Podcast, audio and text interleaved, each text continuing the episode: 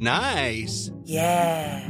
What you're hearing are the sounds of people everywhere putting on Bombas socks, underwear, and t-shirts made from absurdly soft materials that feel like plush clouds. Yeah, that plush. And the best part? For every item you purchase, Bombas donates another to someone facing homelessness. Bombas. Big comfort for everyone. Go to bombas.com slash ACAST and use code ACAST for 20% off your first purchase. That's bombas.com slash ACAST. Code ACAST. There's never been a faster or easier way to start your weight loss journey than with PlushCare. PlushCare accepts most insurance plans and gives you online access to board-certified physicians who can prescribe FDA-approved weight loss medications like Wegovy and Zepbound for those who qualify. Take charge of your health and speak with a board-certified physician about a weight loss plan that's right for you. Get started today at plushcare.com slash weight loss. That's plushcare.com slash weight loss. plushcare.com slash weight loss. Quality sleep is essential. That's why the Sleep Number Smart Bed is designed for your ever evolving sleep needs. Need a bed that's firmer or softer on either side? Helps you sleep at a comfortable temperature? Sleep Number Smart Beds let you individualize your comfort so you sleep better together. JD Power ranks Sleep Number number 1 in customer satisfaction with mattresses purchased in-store. And now save 40% on the Sleep Number limited edition Smart Bed for a limited time. For JD Power 2023 award information, visit jdpower.com/awards. Only at Sleep Number stores or sleepnumber.com.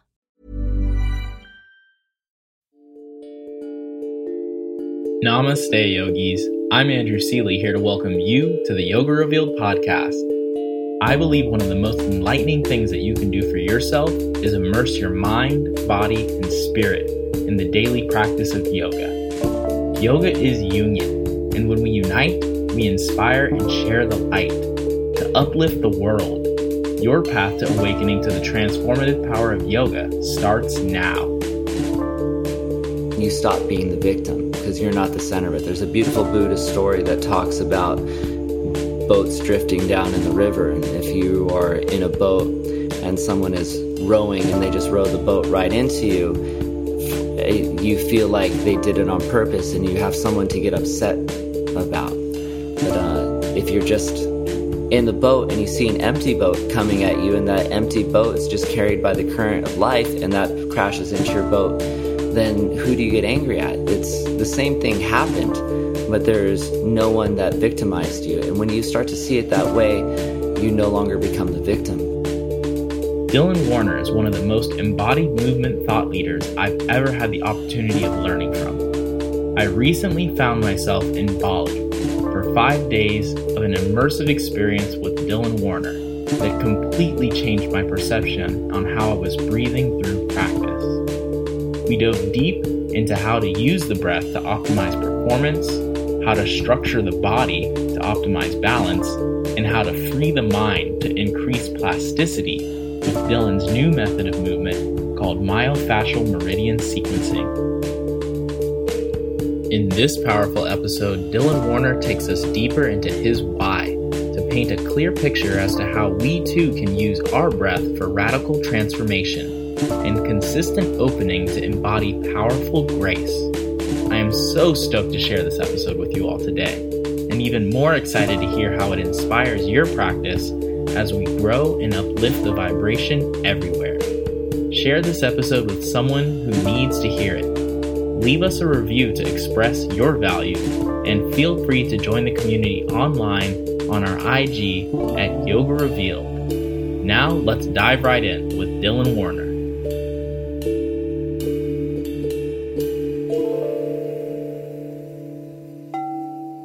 Namaste, yogis. It's a blessing to be here for another awesome episode of the Yoga Revealed podcast.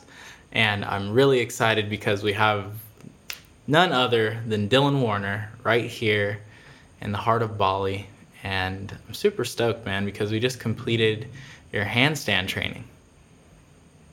I mean, you completed it. I was just guiding you through it. I mean, but I feel like it's a completion for you too. It's four days of deep dives into handstands. Five. Five. You're Five right. days. Yeah. You're right. Yeah, it, it really is a completion for me as well as, as leading it. Like, I, anytime I take on one of these intensives like this, I forget about how much energy you really need to put out there to lead. And yeah, I feel really fortunate and, and happy.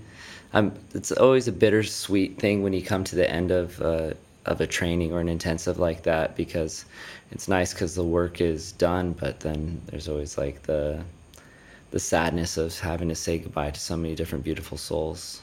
You still have attachment of all people? Come on now. I I really I love to like start these off just like getting straight into the thick of it, especially since this is our third interview. I feel like it's been a blessing to witness not only the progress of your practice and the complete and utter evolution of your teachings, but also to witness the evolution of yoga and how it's consistently really allowing us to tap into what it means to be present. And I feel for some of our listeners who are not fully caught up to speed to who you are and why you do what you do, I'd love to hear your perspective on what yoga is today and why you consistently have a yoga practice and wish to continue to share this. I this is this is a really good question and one that I I'll do my best to answer. I think with all things that we know, everything that we understand, all the words that we use, we give meaning to it, and those mean those meanings have some significance to us, and that's how we communicate with people. And words like love or fear or any other words, we have a definition for them, but we don't necessarily share that same definition because what's love for me might be different than what's love for you. And I, I almost feel like we've talked about this before. Yeah, we now did. that I'm thinking back tea. about yeah, but uh, yoga. Yoga is one of those words that it means something very different to everybody that experiences it. And really, you only know what you know through experience. So, if you haven't experienced yoga, you probably have a different definition of what it is. And depending on what your experience with yoga is, is going to mean something different to you. For a lot of people, yoga is doing sun salutations and warrior two and and that might be all that it is and there's nothing wrong with that. And I think that's the thing what we need to understand is that we should all have the right to understand or accept what each other's meanings are for whatever it is. You know, and, and yoga especially. For me, yoga is the idea of connection. It's a path. It's a it's something that we learn to be. And through that understanding, really essentially that we're whole. And we're all moving to understand our uh, our part in all of this and how we are a part of all of this and there's no separation. Yoga is this pathway that helps us understand the truth and this is why i started getting into yoga and what i fell in love with yoga. It's a mind body nature connection and i think a lot of people kind of agree with that and how you feel more connected to everything. And it's essentially the truth. You know, the first fundamental truth is everything is continuously changing, interconnected, interdependent, arising from and returning to primordial source. We all came from the stars. It was one we started as as one explosion or wherever you want to come from even if you believe in religion or creation it came from one word or one sound or something and from that oneness it expanded. When you're born, you you start out as one egg, and then that egg is fertilized, and then that splits into a zygote, and it becomes more and more and more, and you grow outwards from. It's not we're not parts put together, and I think this actually we could talk a lot about how we move into like my philosophy of movement and everything, or just um, in biotensegrity and and all that stuff. But it's we're we feel as though we are one and i i'm something like what is it like 30 trillion cells so, we're around that thirty-four yeah. trillion cells that are you and then there's around 100 trillion cells that are bacteria mm-hmm. which aren't you but yet you need those to live and survive, and yet you don't feel separate, and one cell doesn't feel different than the other. And yet we go through this world where I see one person as separate than me, and I go, You're different than me, and so we're not the same. And this is the illusion. And yoga is this idea of moving past whatever this is, that, that we actually see things as different. And it's only because we are having a human experience in this. We're looking out through the window and we think that everything revolves around us, that we're the center of the experience, and so this is what we know. But once we are able to step out, which is an impossibility, and, and that's really one of the hardest things to do. You can only know, you can only understand objective truth or objective reality. You can't ever truly know it because everything that you'll ever know will happen through the subjective. And let's say there is enlightenment and you could actually move past the subjective experience to ascend past that. Who's the one that's actually realizing it, mm. right? And so, if you can move past your own subjective experience, you can't subjectively understand it because mm. then it brings you right back. And so, that puts us in this place that we'll only know this as ourselves, and we'll never know this as our greater self but that's okay because it's just like if you put on a pair of blue colored glasses and you look at the world and everything is blue as long as you know that you're wearing blue colored glasses you understand that not everybody is seeing things as blue mm. i feel that that's a really big point because in our meditations during the handstand training i had you know these really deep perspectives of what i would call a deeper awareness of my presence and my presence inside of my body. So the being that resides within inside the body, um, I felt more palpable.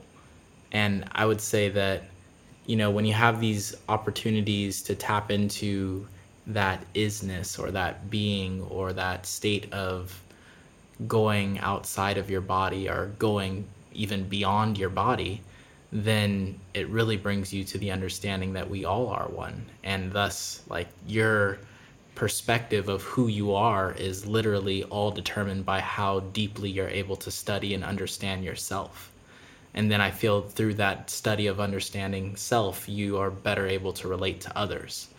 Um, and earlier tonight, you said something that really stuck out to me about how you know a lot of people are in this uh, victim mentality. And it's like you know like like oh like everyone's like trying to become better from a place of like lack. But yeah. i was talking to you about like bettering yourself from a place of wholeness. And and how do you feel yoga actually helps us better ourselves from a place of wholeness? I, I think it comes down to again when we put ourselves at, at the center of everything that is going on, we feel like everything is happening to us. And if you feel like it's happening to you, if someone is rude to you, if someone attacks you, if someone steals from you, lies to you, you feel like that's directly affected towards you. And that's unfortunately not really the reality of life and the, and the common actions of people. People do things because of themselves. They rarely ever do things because of other people. And especially if you're living a good, pure, and beautiful life, most of the things that happen to you. And if you feel like a victim, it's because you feel like you didn't deserve it. It's one thing to, to go around and be a jerk to everybody and then people are mean to you back and then to be like oh you know i'm such a victim it's, it's normally not like that you understand that you deserve it but it's when you go out and you're and you're going forth and giving your best self and people come at you in with not their best self. When you understand that it's really not about you then it you stop being the victim because you're not the center of it. There's a beautiful buddhist story that talks about boats drifting down in the river and if you are in a boat and someone is rowing and they just row the boat right into you you feel like they did it on purpose and you have someone to get upset about. But uh, if you're just in the boat and you see an empty boat coming at you and that empty boat is just carried by the current of life and that crashes into your boat, then who do you get angry at? It's the same thing happened, but there's no one that victimized you. And when you start to see it that way, you no longer become the victim. I think uh, especially being in Bali and Ubud, there's so many different healers, and everybody comes here because they're they feel that they're broken or they there's something wrong with them, and or they're searching for something outside of themselves. Searching, yeah, which that exactly that they're not whole. Uh, something I I wrote a long time ago in an Instagram post was. Um, you know, yoga is a place where broken people come to understand that they're not broken and I really believe that as, as we move through the path of understanding, which is this path of truth, seeing things as they are, you know, vipassana, this insight of what we are, we start to understand that we're not lacking anything. It's, it's, um, it's like when a baby is born and they're brand new and the mother holds them in their arms or the father for the first time. That baby is completely perfect and we grow from that state of being everything, and nothing changes throughout the life. We don't lose anything through our life, we only gain. And we think that these experiences that make us, that are hard or painful, take away, but they only help us understand a greater reality. And life, this human experience, is suffering. But suffering doesn't make, make you broken. Suffering doesn't mean that you need to heal you only think you need to find yourself if you think that you're lost. But how can you be lost where you are? It's it's it's like it's a crazy thing. Well, I think that that's the predicament today is a lot of people are lost because they don't know where they are. They don't know, you know, their true purpose, quote unquote. They don't know where they're going or why they're going there. See that that that's you said it right there. It's not that they don't know where they are. People are people everybody knows where they are.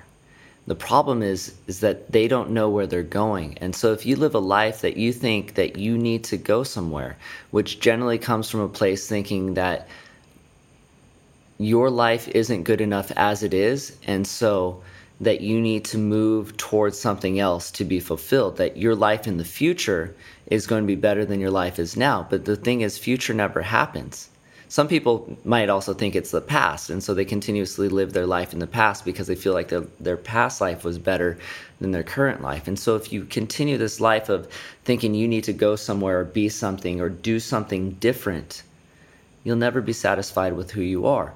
So you're never lost.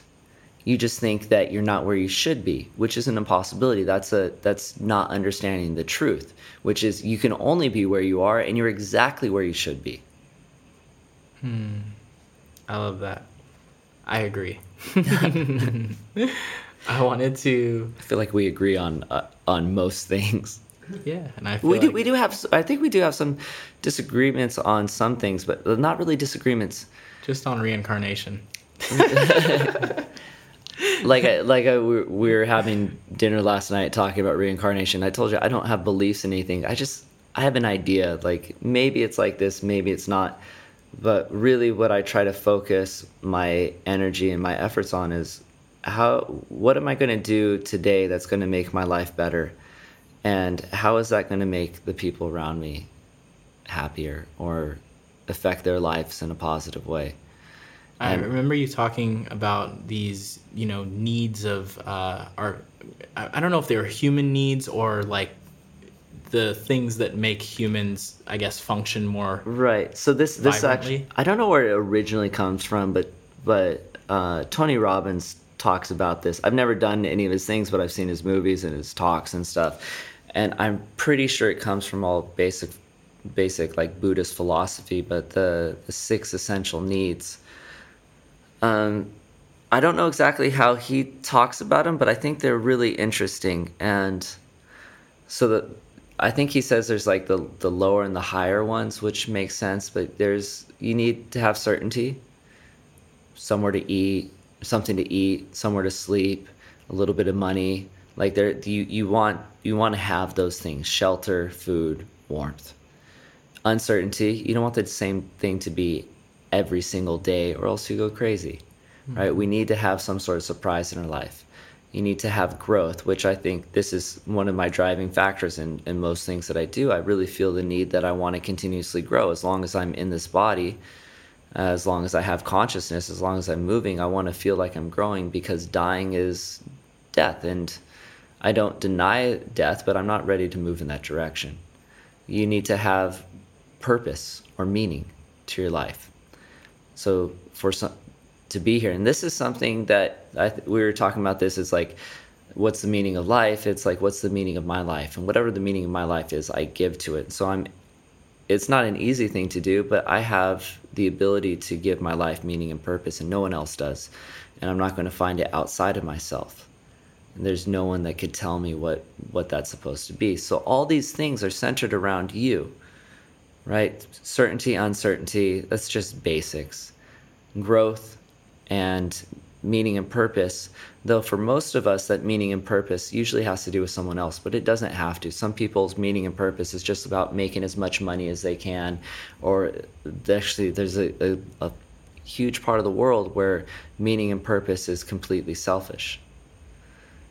But the last two, and this is something that I've the from the solo times, the the several different solo times that I've done in nature, and where I've been, I, I, I when you move away from every, I, think we we've done a great job at creating beautiful buildings and art and all this, but there's nothing more beautiful than nature when we completely step outside of the things that we've built and and truly immerse ourselves in outer nature. We see beauty in a way that is unimaginable. You know, like I, no one could have. I don't think any human could have created that or had like this level of, of imagination to dream up what is just all around us. And so when you're in a place like that and you're witnessing and you're experiencing and you're being a part of nature, the first thing that you want to do is share. Mm-hmm. And the second thing you want to do is is use it for something. So the the two higher ones is loving connection and contribution. And both of these you need other people for. And yeah, I don't know where we're going with this or where you're trying to go with it, but it's like it's like those two things like when you really understand how important those are and it's interesting like loving connection could actually be filled by an uh, any mammal like that's if you have a dog or a cat or something like that it's scientifically proven that you could fulfill that that need of loving connection with that. Because it's it's not that we need to receive love. We need to give love to something. And and it's interesting when we think about these it's not about we think that these needs are things that we need to have but it's it's not that. We have need a need to give to fundamentally feel whole though we are whole but to actually have the sense of feeling wholeness we need to give out mm-hmm. and when you understand this you you realize that life isn't about taking and it's not about get getting from other people it's about what you can give and when the more that you give the more you fulfill. That's that's how love is. Love is a self-replicating, self-fulfilling gift that every time you give love, you get more back. Hmm. I'll tell you where I'm going with this. Okay, all right. Where are you going with it? um, I feel that you've given so much of not only the system that you use in your daily routines and the breath work and all the different entries into a handstand that we've learned over the past five days, but so much of your genuine desire to witness humans grow. And I feel that that deep desire to be able to empower others through the tools and tactics needed to be able to reach their highest state of being is absolutely incredible. And I would say that that is the reason that we connect so well and have a deep sense of camaraderie and friendship and love because your your desire to empower others is so strong. And I wanted to hear a little bit more about what made you decide to, you know, put breath work into the handstand training and put, you know, what is it, myofascial what, meridian sequencing yeah yeah give us the details on like why why you chose these different because i mean we had like a two hour yoga class before we really got three into hour. three hour yoga class One before hour- we even got into One- handstands. one hour of meditation and pranayama, and then three hours of of yoga, which I teach. And some, I think the reason that I thought it was only two hours is because it went by like that. yeah, like it goes by super fast for me as well. And then um, two hour break and a three hour handstand practice. The the reason why it was like what it was is is really simple. I share my practice. And that's that's it. So whatever I'm doing is what I share. And I've started getting into something we started with. I, we went through five different meditations through it. Uh, so I do. I usually just share the meditations that I normally practice. I usually only practice one meditation at a time for six or seven months before I switch to another one. Then I usually go back to it. I'm pretty simple with my meditation. I usually just do anapanasati, which is just mindfulness of the breath, uh, because I because I really focus on training the mind, trying to see things as they arise, and my thoughts and my stories. And I was someone that always wanted to live in the future because I thought that my life would be better. I never enjoyed my life, and I thought, well, what can I do to be happy? And it wasn't anything in the present. It wasn't until I switched to understanding that it was really this is the place that I'm going to be happy. And so my meditation is is about understanding that, seeing that truth, because I think I feel that ultimately the the the purpose of meditation for me is to understand things as they are. This this idea of vipassana or insight. And then um, the pranayama sequence stuff is just something I've been working on. I've been trying to working with the breath because I've done a lot of pranayama and I've never really been captured by it. But then I started doing a lot of breath work training where I was training for like holding the breath like you would as a free diver and, and going through these like free diver trainings. What's the benefit of that? I mean, for, for the listeners who are listening, yeah, for I the felt lit- it in my body. It was like literally like after holding your breath for, I think I did mine for like two minutes and 30 seconds. And afterwards, I literally just felt like as soon as I took that breath, like my whole entire body was tingling.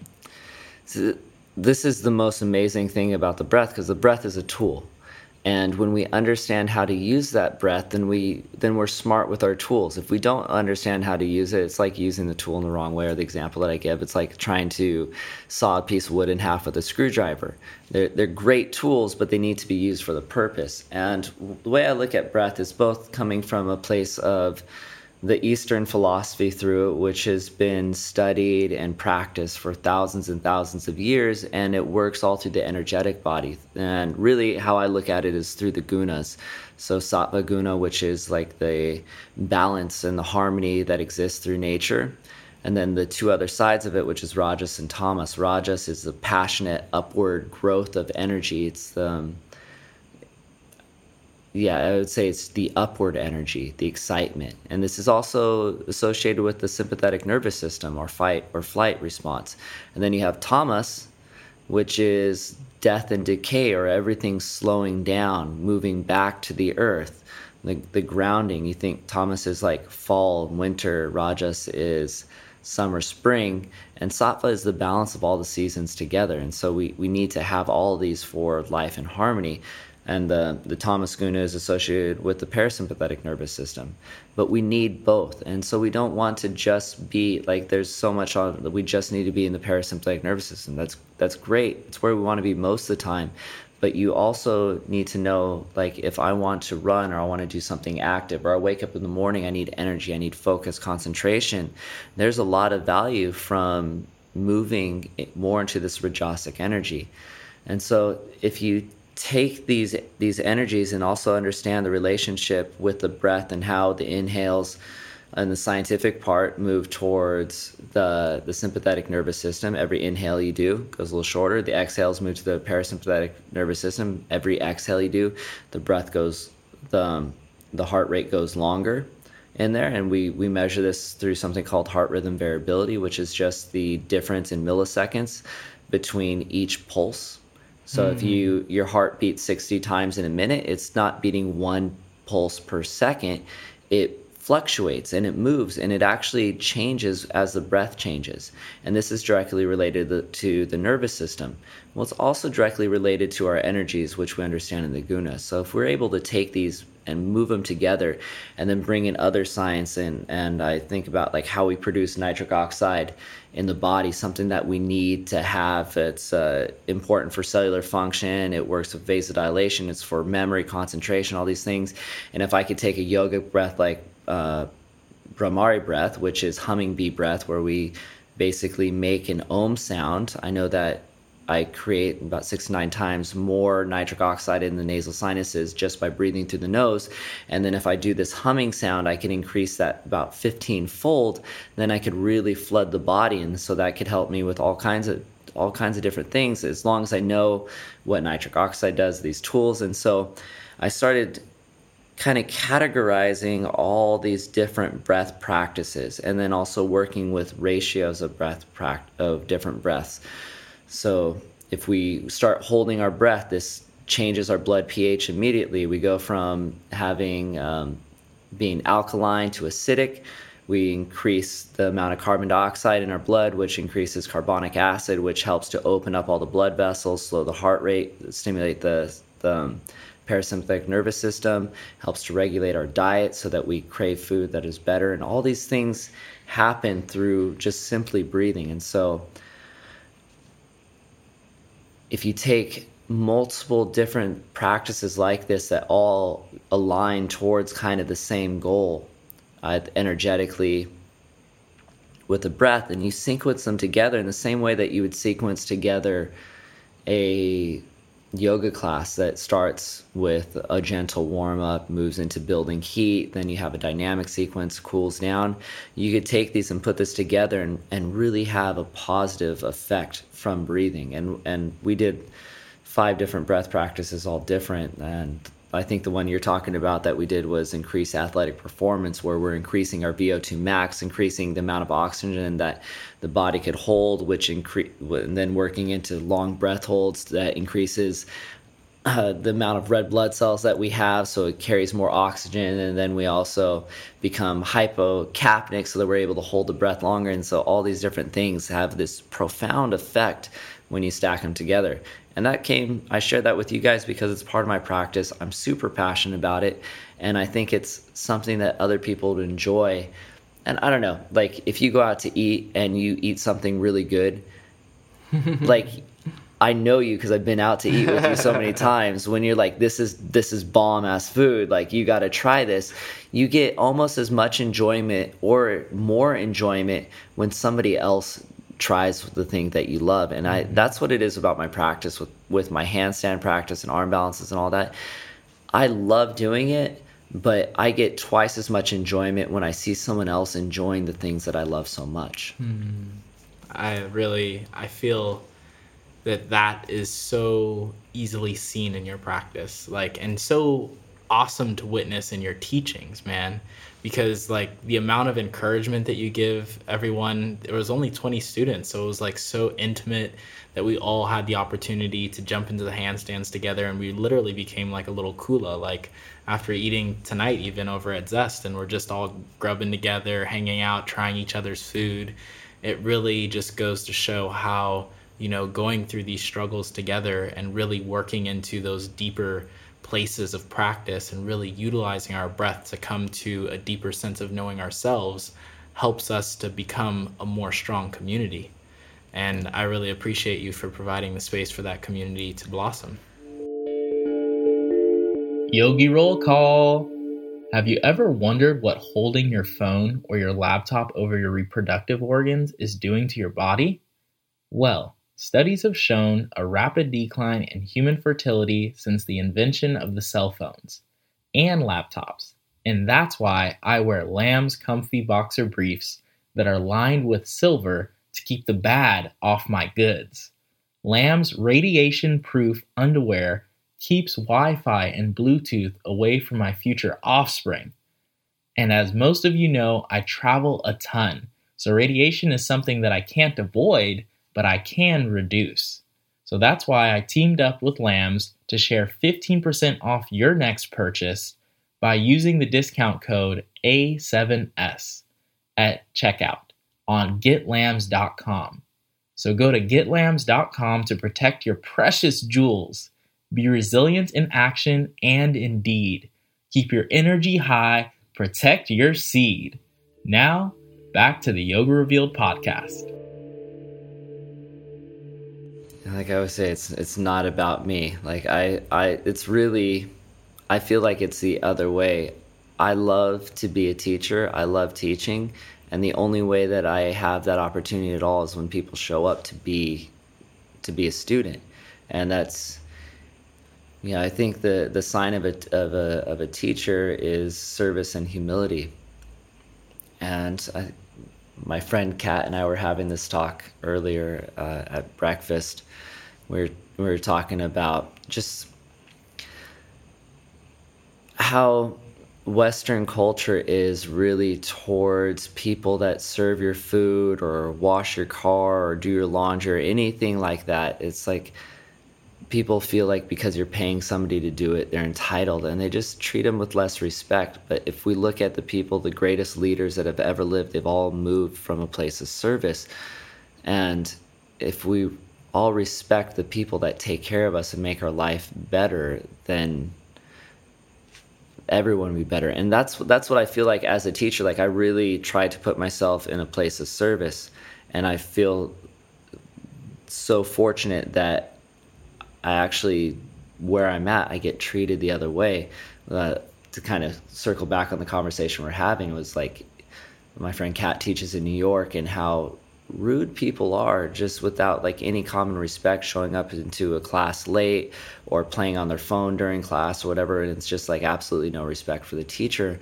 And how in the east in india or in asia there's just a there's this beautiful respect for the people that are there to make your life better and as a teacher you're a servant there to make other people's lives better I just happen to be a little bit more fortunate than most people that they actually really feel grateful. And I don't know why that is. I'm really happy that it is that way. But uh, if I could say anything to anybody listening to this, if you are going to yoga class and you are showing absolute respect for the person that's up there teaching and, and sharing their heart with you, then you don't belong in that place, not until you could start to do a little introspective and having a little understanding, consideration. Uh, if I have one pet peeve in the world, one thing that I'm really working on still, because I'm still doing my own svadhyaya, you know, every day, it's it's my problem with inconsiderate people. Yeah, I I would definitely agree with you there. I feel like we're living in a very interesting time, to say the least, where a lot of people have become so disconnected from human connection that, you know, the devices, the distractions, and literally the debilitation of human nature is becoming a mass epidemic. And I feel that the good thing about the listeners now are that you know the people who are listening to this conversation are probably the ones who are out there teaching sharing loving living and truly giving their hearts to what they do. And so I'm hoping that they're out there, you know, looking at the person on their phone in class and saying, hey, like, jump in, like, let's really be present, you know? So I feel that we're in it together. And the more that we can help uplift each other and relate to each other and just be compassionate from that place of knowing that, you know, they know no mm. better. They know no yeah. better. And so hopefully we can be there to help share uh, a new perspective. Yeah, it's interesting for me. Like I don't really, because I come from teaching in LA, and so people show up to class late or leave. I, early before leave shavasana. early before shavasana or, or roll up their mat halfway through shavasana. I know teachers like if you're going to leave early, roll up your mat first. Don't leave in the middle, for, like to show some respect. And I do understand that because sometimes it's not a thing of inconsideration. It's the thing that people are trying to get the yoga in whenever they can or try to get to class and I've always taught that way where hey if you show up for the last five minutes of class halfway through Shavasana and then show up you're welcome you know I don't lock the doors since I don't teach regular studio classes now I'm I I don't have to deal with any of this I show up somewhere and people all come and the, you know it's and they're ready and eager to learn. Oh my god, I don't know how I got so fortunate.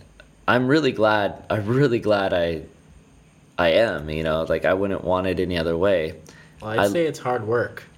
Uh, just from just from witnessing how deeply you practice and how honestly like just watching you demonstrate all of the things that we were doing in the handstand like watching you go from you know the, the child's pose to handstand and doing it in reps and like literally like teaching it from a place of humble nobility i feel is really why people show up because it's not just watching you do it it's understanding that you're going through it Yeah. Well, thank you for all the compliments. I'm not. I'm not very good at taking them, but um, yeah well well I, I wanted to touch on a little bit about you know why you're so so so so passionate about teaching the myofascial meridian sequencing and what what what is it and why is it actually beneficial for yogis I'm so happy you asked this question.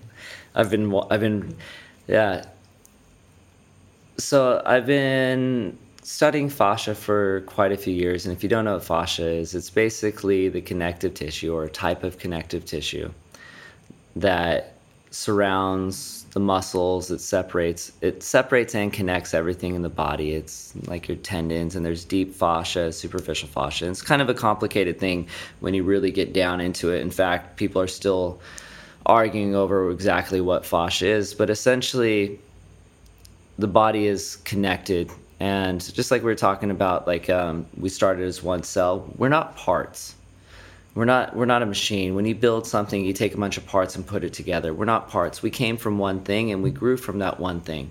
And so everything in the body is connected from one thing. You know, it's the, the muscles aren't separated. We cut the muscles up and just said this is a bicep and this is a tricep and this is a deltoid and you know and said that they're different, but everything is connected. And everything is connected and held together and apart in a system of compression and tension in a perfect balance of harmony. I, I, I sometimes when I talk with other yoga teachers, they I get them a little confused when I start telling them that there's no such thing as alignment in a yoga pose. yeah when i heard you say that i was like what like what do you mean i, I could have sworn warrior 2 your knee's supposed to be over your ankle Yeah, there. I mean, there's there's maps, right? So we look at Warrior Two, and there's kind of a map of what Warrior Two should be. But when you, why I say there's no alignment, because when you think about what alignment is, an alignment means to be in balance and harmony. When you're aligned, you're balanced and, and in harmony. In Shavasana, that pose has alignment. That's your your natural resting tension. So every muscle in your body naturally holds tension as long as you're alive. It, the nervous system holds some sort of tension together. You never fully relax anything. And then you engage it, then you stretch something else. And so it's holding this tension. And if you move in the same way over and over and over, you're going to change how that tension is. So if you just did Warrior 2 on the left side every single day for an hour a day, you're going to come up with a lot of imbalances. And a lot of people have imbalances in their posture, they walk different or we all just actually have imbalances because the majority of us do something with like our I eat and write with my right hand. I actually spent one year where I decided to be left-handed just to kind of balance things out. But still something like that won't add balance. Like we we need to work through the tension system to find balance. And so the yoga poses, the alignment that we use for the yoga poses is essentially to come back to balance. But if I take one posture like Warrior 2, it doesn't mean anything out of context.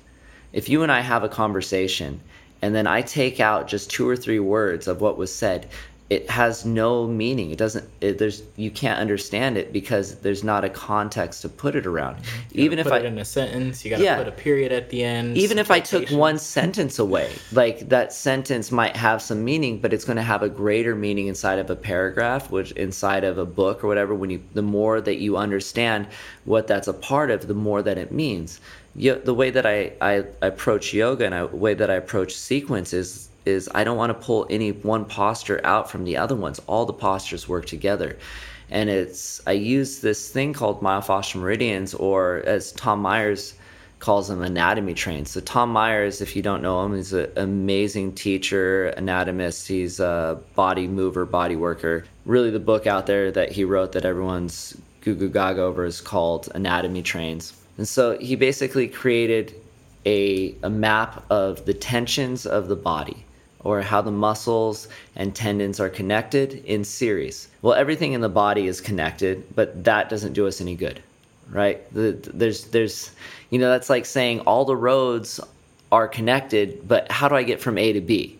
Right, I need to I need to know Google Maps. Right, Google and Google Maps is going to give me a route that says from A to B is like this. Well, that's that's how it is, and I think it's something like 12, 12 cardinal myofascial meridians and so through these these different myofascial meridians, superficial front line, superficial back line, lateral line, arm lines, functional lines, deep front line, and so each one of these works in a line of tension. And it, and it pulls like if for an, an easy example would be like the superficial back line, which basically connects the front of your forehead all the way down the backside of the body to the soles of your feet. You have your frontal bone, epicranial fascia, your the um, splenius capitis muscles, erector spinae, thoracolumbar fascia, moves down to your sacrotuberous ligaments, ischial tuberosity, into your hamstrings or really bicep femoris and moves down to the gastrocnemius and the calcaneal tendon, calcaneus plantar fascia. Right. So that's one. You get tested on this? I, if you if you ever want to go take my teacher training, I make my my students memorize every one of them. But also because I put my classes together working off of the myofascial meridians, I I really know them quite well because it means something to me. And so if I sequence a class, I'm looking at well two things. One thing that I'm working along myofascial meridians that create balance. So they're either they're either antagonistic, like the superficial front line and the back line, meaning they both pull at each other. So if I have an imbalance in the superficial back line, uh, my posture is going to be all whacked and my shoulders are going to be pulled back and my belly is going to stick out. I'm going to have hyperlordosis. Or if it's the other way, I'm going my superficial front line, I'm going to have hunched back, my shoulders are going to be pulled forward. So, to have a healthy posture, we need to have a balance between these opposite lines. Or if we're talking like lateral line or spiral line, they have two lines that actually balance themselves. And then there's also synergistic lines that work together, like lateral line and spiral line that work along the same muscles but at different different lines of tension. Uh, or so different directions of movement. If I twist, it's my obliques, or if I side bend, it's my obliques and they're working differently. The one they're either working contralaterally, ipsilaterally, depending on what line I'm putting together. Mm-hmm. So it, it, basically that's the first map of tension. So that tells me what I'm going to do in a posture. If I'm doing a spiral line, spiral line's not just twist. It moves down the IT band, tibialis anterior, it goes underneath, it moves up your fibularis longus, and it creates like a double spiral around the entire body, which is included in the legs. And I think something that's really important to understand is that tension in one part of the body is a global problem and so if we have tension or release tension something in in one place, it affects everything. And I don't know if you've ever tried to put a lacrosse ball underneath the sole of your foot and roll it out for a little bit and see the difference of the flexibility between your left leg and your right leg just by affecting your plantar fascia yeah. because it's a tension system. And so we need to relieve that. And so that's kind of one of the things that we're just working along these lines of tension. And then I take it a, a little bit farther as I move through the different properties of of the fascia. So fascia has has its own unique innate properties of plasticity, which is just stretching, essentially changing the length of something. Elasticity, which is stiffness, how something returns back. We have viscoelasticity, which is a little bit harder to understand. This is non um, non-time or time-dependent non-linear deformation. So basically, as the diff- rate or how like how fast you stretch something or how slow and also how much force affects what happens to the tissue. So you have fast rates. Uh, if like uh, take silly putty, if you take silly putty and you pull it apart real quick, it breaks. Mm-hmm. Or if I pull it really slow, it stretches. Well, the fascia does the same thing throughout the body because we have all the, this the ground substance is part of the fascia, which are colloids and emulsions of glycosaminoglycans and polymucosaccharides and these and um, chondroitin and uh, which are the things that attract water to it. And so it has these these fluid dynamics, they're actually non-Newtonian fluid dynamics that change over the rate. And so we could actually use these properties if I move in and out of a stretch, and it's all time dependent. So if I stretch something slowly between 15 or actually really after about a second or so to about 30 seconds in there I'm moving through this slower viscoelasticity. If I move close to a minute, now I'm moving into plasticity. If I'm around one second, now I'm in elasticity. Uh, if I'm less, if I'm like instantaneous, now I'm moving into fast viscoelasticity. So I use these different properties to create balance into the body. And then you take things like increasing glide, which is how the muscles slide across each other. When they stop sliding, they create agglomerations, they start to stick together. It's like you wake up in the morning, you feel all stiff, you do a little bit of movement, you don't feel so stiff. Well, if we start stretching and moving, we, we have to get everything to slide across each other first before we can move in those, into those deeper movements. We're actually affecting the tissues and plasticity. And then, of course, you know, I also incorporate the different neuromuscular activation and and mobility and stuff and I wanted to talk a little bit about you know yeah when, let's when it's good. It, it, it starts there, there's I would love to to like just tell everybody everything about what this is in in the simple way to explain it is it's a way to sequence a class that when you're done you feel balanced and and that's really that's that's the whole thing. It's just a system to understand balance so that you leave a yoga class feeling better than when you started. And one thing that i would honestly say is like not only did i feel better than when i started but afterwards i felt there was a deep sense of fluidity in my body. And I do a lot of like ecstatic dance and like I love it here in Bali because you know I can get my dance on and you know just like jump in a pool right after and it's like there's so much fluidity here with the humidity and the the good vibes and all that but like to go to a yoga class and to really feel fluidity these days is rare for me. Um, simply because not only is it just like you know the the types of classes that I go to um, that are kind of like very linear. A lot of hatha mm. classes. I love like Jerome Mercier. He's super awesome when it comes to hatha yoga. Um, but I love Jerome too. He's a he's an OG teacher. Ah, oh, such an incredible teacher.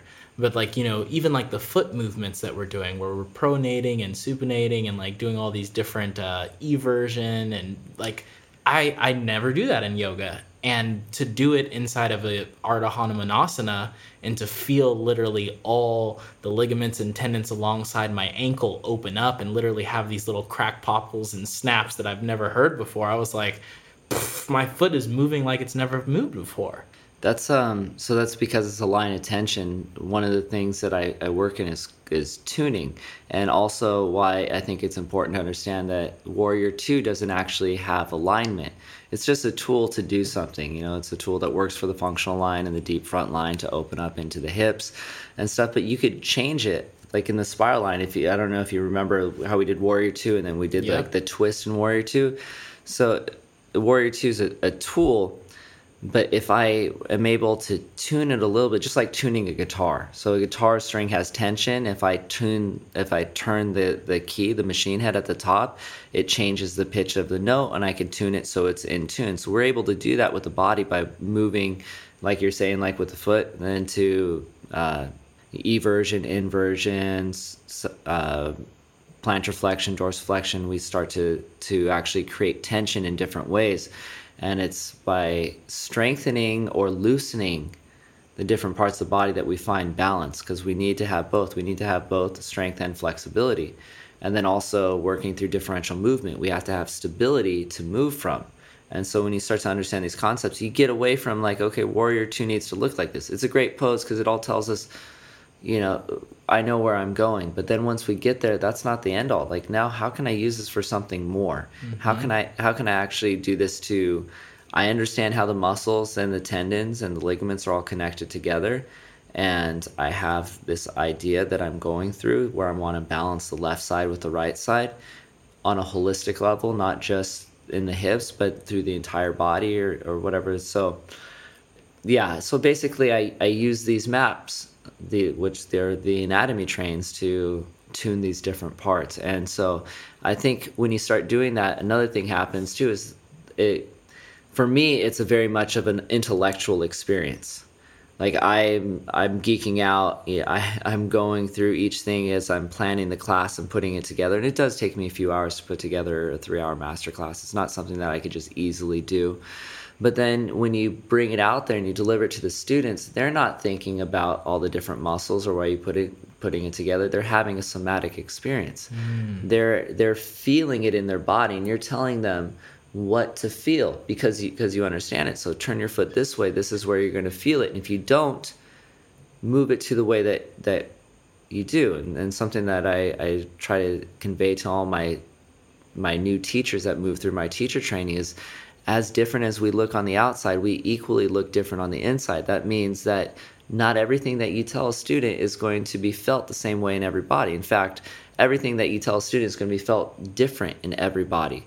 It's just a map, right? And there's different ways around it. And so and there's gives, different ways to get from point A to point B. Yeah, hundred, which actually is is what makes yoga fun and exciting. Mm-hmm. You know, that's that's what I geek out about. That's what I love. Is like, how do I get from point A to point B in the most unique, creative, fun, and at the same time, leave the person feeling balanced and feeling amazing and able to move out of their head and into their heart and into their body. Because ultimately, you know, I love the movement part, but it's only one part of it what draws me to yoga is yoga is, is an understanding that everything is connected. The mind, I, I think I wrote it in, a, in actually a sponsor quote. The mind moves the body, the body moves the mind, and the and those two things happen together. I think uh, today, you know, we did uh, we did deep front line, which is really into inner hips and stuff, and functional line, which is into outer hips, and a lot of people were just a lot of people were just kind of crying at the end of it. And we think okay so if i go and i do a hip opening class it releases my emotions. But a lot of times it's the emotions you release your emotions and it releases the hips. Like those those a doesn't come before b in this you know those two things happen together. And so if you bring that together you you start to actually have this this this full yogic experience. So it's mm-hmm. does it's not I mean even though like I get so geeky and dorked out about all the anatomy stuff in it, I I never try to lose what the true purpose is, which is to experience mm-hmm. fully holistically. And with that being said, what are three things that the yogis listening can do to deepen their experience of their practice today? The first thing is to feel into your body. So if you're doing a physical practice, when you do something, notice that that uh, what affects different parts of the body. If even if you just take look at your hand and you start to make a fist open and close it, you look up the arm and you see how that affects and how the different muscles and veins and tendons and all that move underneath the skin and you follow that up and you could see how how one thing that you do in the body has a global effect the second thing is understand that the actions that you do emotionally are the same way and so that if you have an emotion or something towards somebody or even if it's like something simple that you don't think is something but how you might talk to the person that got your coffee order wrong right? How that one little thing actually also has a global effect on how you treat the other people that maybe you care about more. And so how those things move along. And I think we were talking about this yesterday about how you drop the, the, the rock in the pond and it creates a ripple f- effect outwards. The word karma means action. And for every action, there there is a reaction or a, an effect to it. So I think those, let's just give two practices, those two practices. feel what, feel the, the, the smallest little thing in the body and understand how that has a global effect through the body and how the smallest little emotion that you have has an effect globally through everything else. Wow, that was beautiful. And since you didn't give me three answers, I have another question for you that All I want right. three answers to. Okay. So, Three is what would be some number. words of advice that you would give to beginner practitioners, intermediate practitioners, and advanced practitioners? First of all, there's no such thing as an advanced yogi. There's only a yogi. Really? Yeah. Well, I mean, yogi. come on.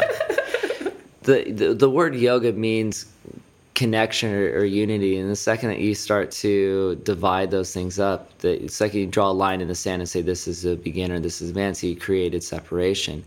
It's against the very nature that yoga is is is moving towards. Uh, but there is a there is something for being someone that's new to the practice, someone who's been practicing for a little bit, and someone who's been deep in the practice. Just understand that there's there's only yoga. There's no separation from it. Uh, someone that's be, beginning in the practice, show up. I think that's true for anything when you're new. You just show up. And someone that's been in the practice for a little while, whatever you're doing, give your whole heart to it without worrying about the results because there's something that happens after you've been doing it for a little bit that you think that you should be somewhere else and so you're wanting more. And there's never more than what you have. The only thing that you could do mm-hmm. in the now is is practice with your whole heart and and give everything to it. Really your best is just what you can do right now. And somebody that has been practicing for a while be the light to others. Show them what this path is really about by being an example. That, you know, that whole like namaste motherfucker or whatever, like that's that kind of stuff does does bother me. I try to lead by example uh, and show that I I have a better life because of yoga, and really and that's not saying because I have a great job and I get to travel everywhere and all this and which I do. I do have a great light because of, of yoga. But yoga has made my life better because I no longer want to be someone else. And that was never me my entire life. And so if you could uh, just be the light, the word enlightenment means to shine light upon. The word guru means remover of darkness. We're just all trying to see in the dark, you know, so be the one that carries the candle. Hmm. Well, that was an absolutely awesome way to drop a nice big stone, beautiful crystal into the ocean that is the world today. And I really, really appreciate your time, your wisdom, your dedication to Svadhyaya, and most importantly, your dedication to living light and shining bright. Well, I appreciate you for being such a shiny mirror and bringing the light out in everybody. Only a reflection. yeah, but what you reflect is the beauty in other people. So thank you. Thank you for being a good friend, my brother. Thank you, Dylan. Blessings and namaste. Namaste.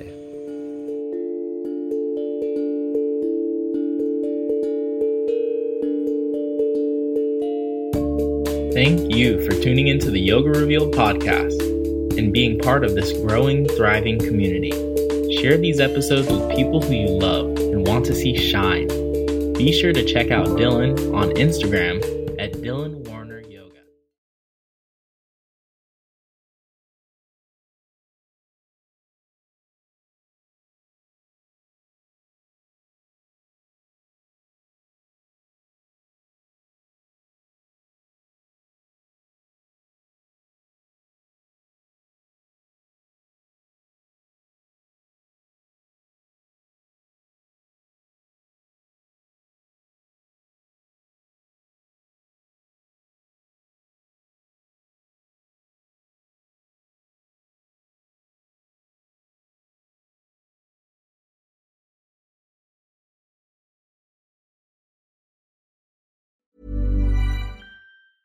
Even when we're on a budget, we still deserve nice things. Quince is a place to scoop up stunning high-end goods for 50 to 80% less than similar brands. They have buttery soft cashmere sweaters starting at $50, luxurious Italian leather bags, and so much more. Plus, Quince only works with factories that use safe, ethical, and responsible manufacturing. Get the high-end goods you'll love without the high price tag with Quince.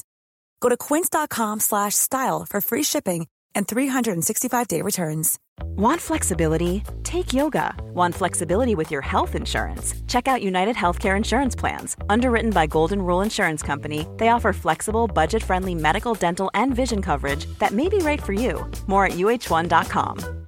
Imagine the softest sheets you've ever felt. Now imagine them getting even softer over time. That's what you'll feel with Boll and Branch's organic cotton sheets. In a recent customer survey, 96% replied that Boll and Branch sheets get softer with every wash. Start getting your best night's sleep in these sheets that get softer and softer for years to come. Try their sheets with a 30-night guarantee. Plus, get 15% off your first order at bollandbranch.com. Code BUTTERY. Exclusions apply. See site for details.